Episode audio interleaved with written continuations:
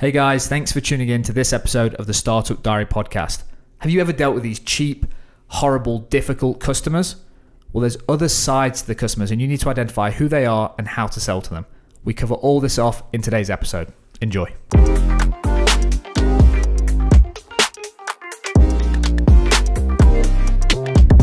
Hey guys, and welcome to episode 311 of the Startup Diary. I am Harrison Mudge, and I am with my co host, Adam Callow. Hey guys, thanks for joining us. If this is the first time you're listening to this podcast, this is where me and Harry share what it's truly like to build a small business. We've bootstrapped it, we've raised seed funding, and then raised some venture capital, and we make mistakes every day. And this is here to share these mistakes with you so you don't make them too. Harry, what episode number was this? 311. I have a fun fact for you, sir, Oh, about damn. 311. Did you know that 311 is an American rock band from Omaha, Nebraska? The band was formed in 1988 by vocalist and guitarist Nick Hexum, and because it was formed so long ago and I've never heard of them, I presumed that they were no longer around. But if you quickly check out their discography, I think that's how you say it, they've They're released smashing out hit after hit an still. album this year called Oh my Voyager. If you want to go and check that out, guys, 311 Voyager. This episode was not sponsored by them, but that was fun fact of the day. If you can send in some fun facts for upcoming numbers like Stephen May did in 309, we'd hugely appreciate it because I waste too much of my day Googling this stuff to try and find them. Correct. Today, what are we talking about, Adam? Well, today's a follow up to the sales training we've been doing. So if you're new to the show today, go back and listen to the previous, I believe it's the last two Wednesdays, but I could be incorrect. Yeah, Is that about right? that's correct. Cool. So, what we've been doing with our community of trade professionals, we class them as accidental business owners, is basically giving them the tools that they need to basically do marketing more efficiently and how to sell on value compared to price. Because the industry we're in, they're really racing to the bottom, and we want to make sure that these guys earn a good wage for a good day's work. So, in the past, what things have we covered off, Harry? We have covered off how to qualify your customer. That was in 308. Uh, and we also did how to sell your product or service. Um, title's a bit vague. Can't remember what that was. Uh, but we also did uh, smart goals as well. So, we did SMART goals to start with, Mm-hmm. and we've done qualifications, and we also went into FABs features, advantages, Fabs. and benefits. And that's all about selling your product on benefits and not features. That's where you actually get conversions. That's where professional salespeople sell because people don't buy your features, they buy the benefits. What's in it for them? So, H, today we have an interesting one. It's probably going to be a bit shorter, but this is all about identifying your customers. So, we believe there's four different customer types. And the goal of this is as a sales professional, when we're speaking to a customer, we're looking to identify who this customer is, how they think, because that will change the path that we go down mm-hmm. of how we're trying to get a sale at the end of this journey. Yep. So let's cover off the four customer types. And the goal of this is we're going to kind of throw some ideas around about what they sound like. For you listening to this right now, if you've got a business, start to think about your specific product and what your customers today sound like and try and bracket them into these four channels. The goal of this as we go through our sales training is you create a unique selling path for each one of those customers. The benefits, the features, the advantages, because each of these customer types care about different things. And it's making sure we only speak to the customers about what they care about and not just rifling through every feature of your mm-hmm. product and hoping mm-hmm. one of them sticks. So, H, imagine we've got a piece of paper, okay? Oh, yeah. I'm going to fold that piece of paper in half and half again, so we've got mm-hmm. four quarters. So if you if you're at a position right now and you listen to this, go and do that. Just get a piece of paper, Pull the van over. pull the van over, get the notepad out, get the pen Just pen a out. hard left now. No indication. Please, please ignore so the first type of customer H is a cheap customer, and we're going to put that in the top left-hand side of this Mm-hmm. page. Okay, why? I feel like you're looking at me this time. so we're going to speak about a cheap customer. Mm-hmm. So give me an idea. What does a cheap customer sound like? What are they saying? What are the indications? Price sensitive. Mm, that sounds expensive. That I'm not liking the cost of that product. Can you do it cheaper? That's the thing. So these are the customers that come in and say, straight off the bat, how much is it? Mm. They don't even at this point in time, they don't even know what you do. They're just saying, well, how much is this going to cost me? So Mhm. initial identifier is how much. Like we go straight into price. Don't even take the time to understand the value that you can give to me, so I can associate a value Yeah. to it in my head. I just want to know pounds and pence how much it's going to cost me. I go straight to the price. These are the customers that tend to do a lot of shopping around.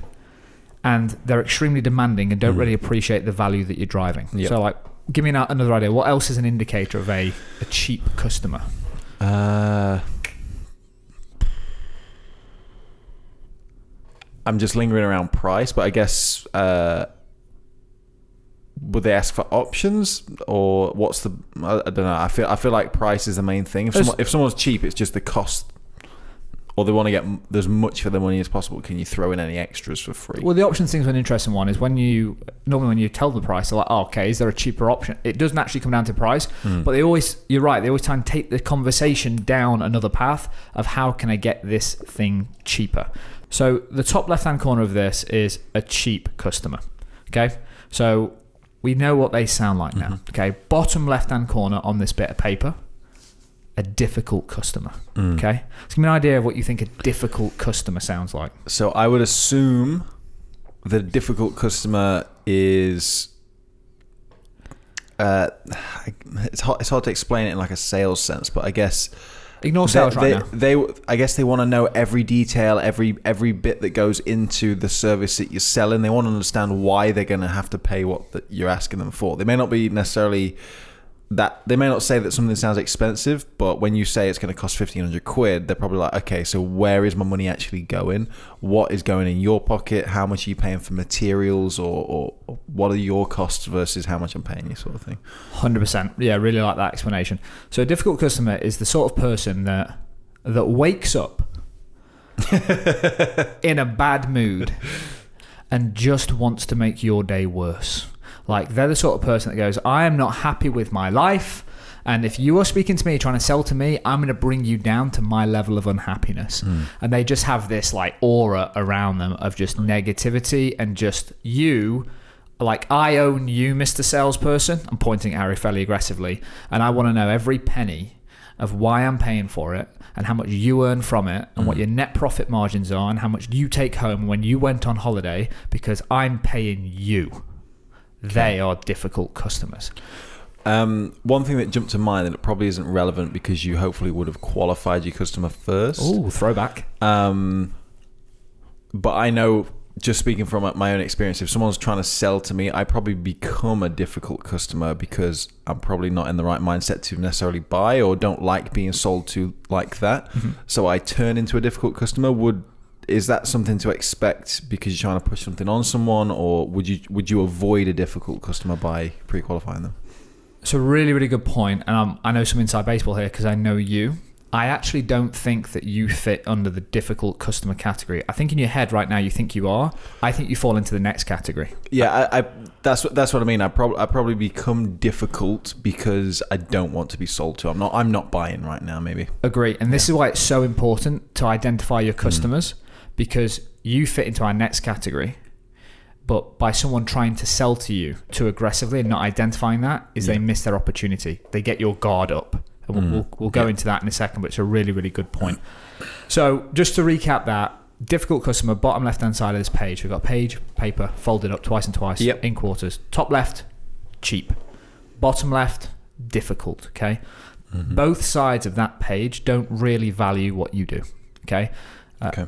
They're the types of customers we're trying to avoid, but naturally we're going to they're going to appear in our sales cycle, and a lead's a lead, a prospect's a prospect. Mm-hmm. We need to try and close the business.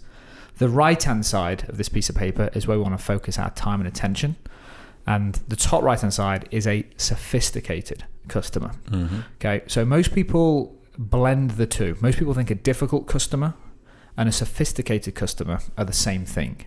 Yep. And there's an ever growing rise of sophisticated customers because of the internet. If, if we go back, I don't really know my knowledge around car supermarkets and online selling, but uh, you used to go to buy a car and you used to walk onto the car lot and you used to think, oh, shit, I need to go and speak to the sales guy because I want to know like uh, what this car comes with, what the features, what the benefits, like what's the, the miles per gallon, all this stuff. The only way I'm going to get any of this information is speaking to the rep that's on the forecourt. he's the knowledge base. Mm-hmm. I need to speak to him, which means I kind of need to take his word for everything and mm. trust him. And that's where this whole uh, feeling like a car salesman thing came in mm. because it's like shit. I don't want to go and speak to him, but he's the he's the knowledge. Yeah. And I need to go and try and find a guy that I trust. That's all changed now. Mm. Like majority of customers when they're buying, they go in ex- knowing exactly what they want. And this is why I just mentioned that comment about you. Is my opinion of you when you're buying? You've already done your research. Yeah. So the way that you deal with a sophisticated customer is never, ever pressure sell them. because they are often in a longer buying cycle because they're doing research. Yep. Sophisticated customers do research on their products and they know a lot of information. And a lot of people get the guard up uh, when they're speaking to a sophisticated customer because it's as if they're trying to challenge you on your knowledge. The way that you deal with a sophisticated customer is add to their knowledge base and give them time to think and buy. So let's just say, give me an example of what you've just bought, a, a recent b- purchase. Uh, I think I've mentioned it before, but obviously I brought recently brought brought recently bought a new camera. Yep. Um, but obviously that wasn't. I, I knew I wanted to get one, but obviously my like you say the cycle of me buying that was probably a month, maybe a little longer, just because I started looking into it, got a little more interested in, in investing into a new piece of equipment. Uh, then settled on probably the make and model that I wanted, but then I did more research to make sure that that decision was the right one long term. So I'd kind of I figured out what I wanted, but then spent probably another three weeks confirming that that was the right decision Yep. before then making the purchase. I even went into a store. And I think I, again, I think I've already told this story, but I went into a store and spoke to someone at the camera store. I I wanted to hold the camera. I just wanted to, because that's the one thing you can't do online is feel it and hold it and know what it's Yep. like to use. Um, and I would have been interested to see or know if he could have potentially sold me on that because I wasn't necessarily going to. I, I didn't buy it that day because, but that was one step further down the line of just like knowing whether I really wanted it or not.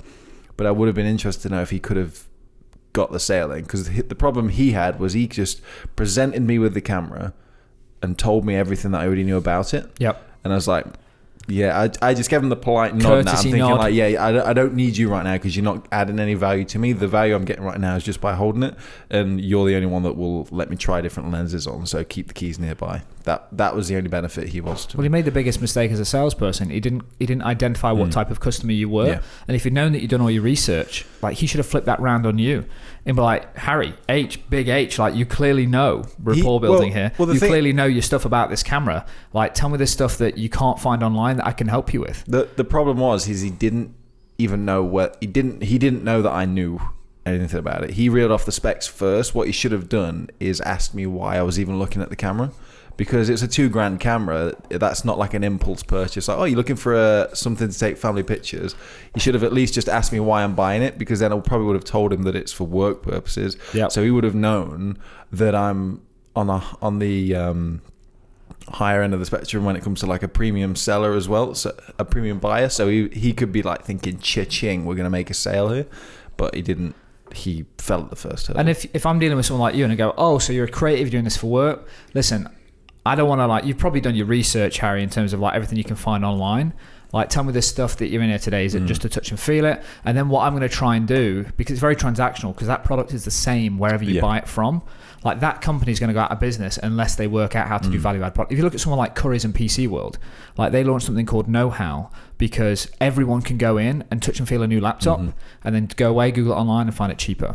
Uh, so what they do is Know How. It's a value add service. It's the service part of the business. It's will install your antivirus software. Will Yep. check. Halfords WeFit as an example. So Halfords, you go in Halford, you want a bulb, cool. I'll scan the bulb, get it on Amazon, get it delivered next day, Mm. and it's like 25% cheaper. So they launched something called WeFit, which is their service-based business because you can't buy that online. I- I'm lazy. It's a, it's Mm. well, it's a, it's a pain in the ass to s- change a, uh, a headlamp, 100%. but you're going to do it if you've saved like an extra few quid. so it's moving from like DIY to this called DIFM, which is do it for me model. Yeah. So that industry, that camera industry, probably under a load of pressure and pain right now. Is how do Mm. They add more value to their customers, especially when a lot of them are sophisticated. Mm. So you can do the research and get transactional. You're basically using them as a showroom, and then going to go buy online, which is exactly what Yeah. you did. So massive pain point with that industry, but he needed to identify the type of Mm-hmm. customer you were to work out how to add value.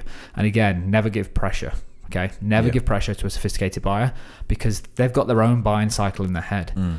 The way that you win over a sophisticated customer is make them leave smarter than when they came in. Mm.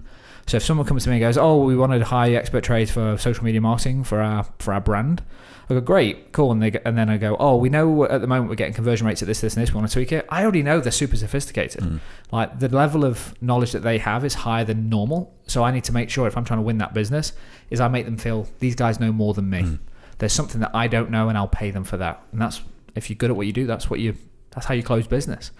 Um, does that make sense? Really Yep. good example Yep. with your with your camera stuff, by the way. So that's the top right hand customer. That's the sophisticated customer, and don't blend them with difficult. Okay, someone that is sophisticated has done research, and they are very very likely to be making a purchase in the near future. Don't try and speed it up.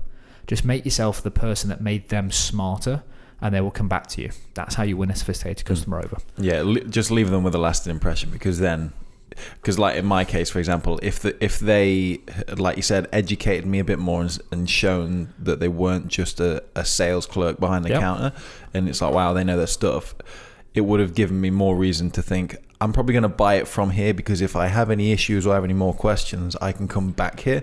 Whereas I just went to a faceless online shop instead.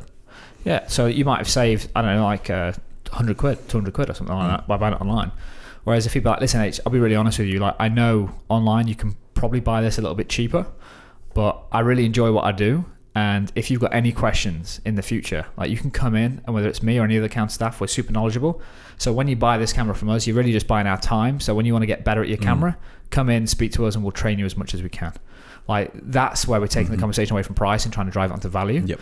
Uh, and then for you, that's really valuable. It's like, listen, especially with your job as a creative, if something goes wrong, you need a replacement like now.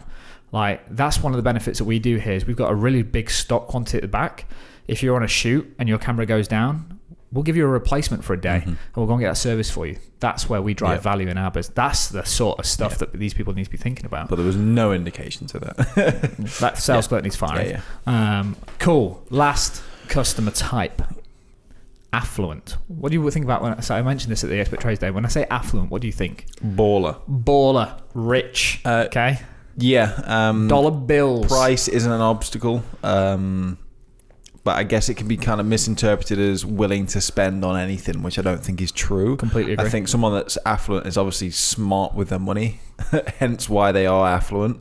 Um, but again, I think it's probably just along the lines if you need to justify the price, but not like oh, not itemize it like you would with a difficult customer, but just give them the value of like it's this it's this much, which is kind of pricey, but you're getting the value that we're offering. Yeah, John. I, I'm. De- we're definitely not the cheapest heating engineer in Birmingham, but here's where we separate ourselves and driving the value home.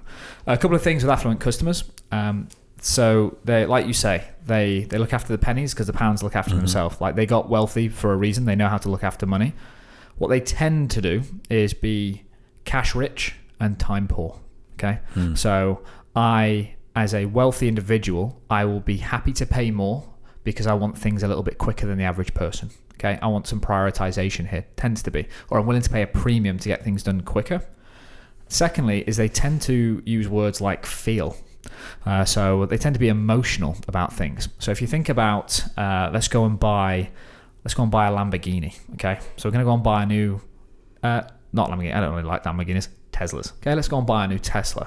Okay, so we're going to the Tesla showroom, uh, and that that showroom salesperson needs to identify what sort of customer this is. Is this a sophisticated customer that's buying it for the long term savings of electricity compared to fuel? Uh, or is this someone that's just affluent who just wants to drive a Tesla because he knows it goes 0 to 60 in three seconds or whatever it is? Jamie Fisher's head's exploding right now because I don't know the data. Uh, so how why are they buying? So is it data driven or is it emotional like as soon as you identify that customer it's like have you have you been in one of these before? Take it for a spin and they'll start this feels really nice. Like what color do you want it in? It's about appearance it's about look it's about feel. I want to feel good in this car. I don't care about the price tag. I don't care about how many brake horsepower it's got. I just want it to feel good. So the way that we translate this down to for a heating engineer as an example um, is a great example came up uh, when we're doing this. We do this exercise for for the plumbers and the heat engineers work the expert trades live, and I think everyone listening to this should think about this too. Is what examples have you come across when someone has bought not and the conversation has been nowhere near price, and you got a rel- relatively fast sale. So an example came up which was, I, I feel like my boiler is on its last legs. There's no indication that it's that it's broken. It's it's been in for 10 years. I feel like it's probably going to go. As hmm. soon as someone uses the word, it's a really interesting word. It's an emotional cue that they're not thinking about price, they're thinking about other things.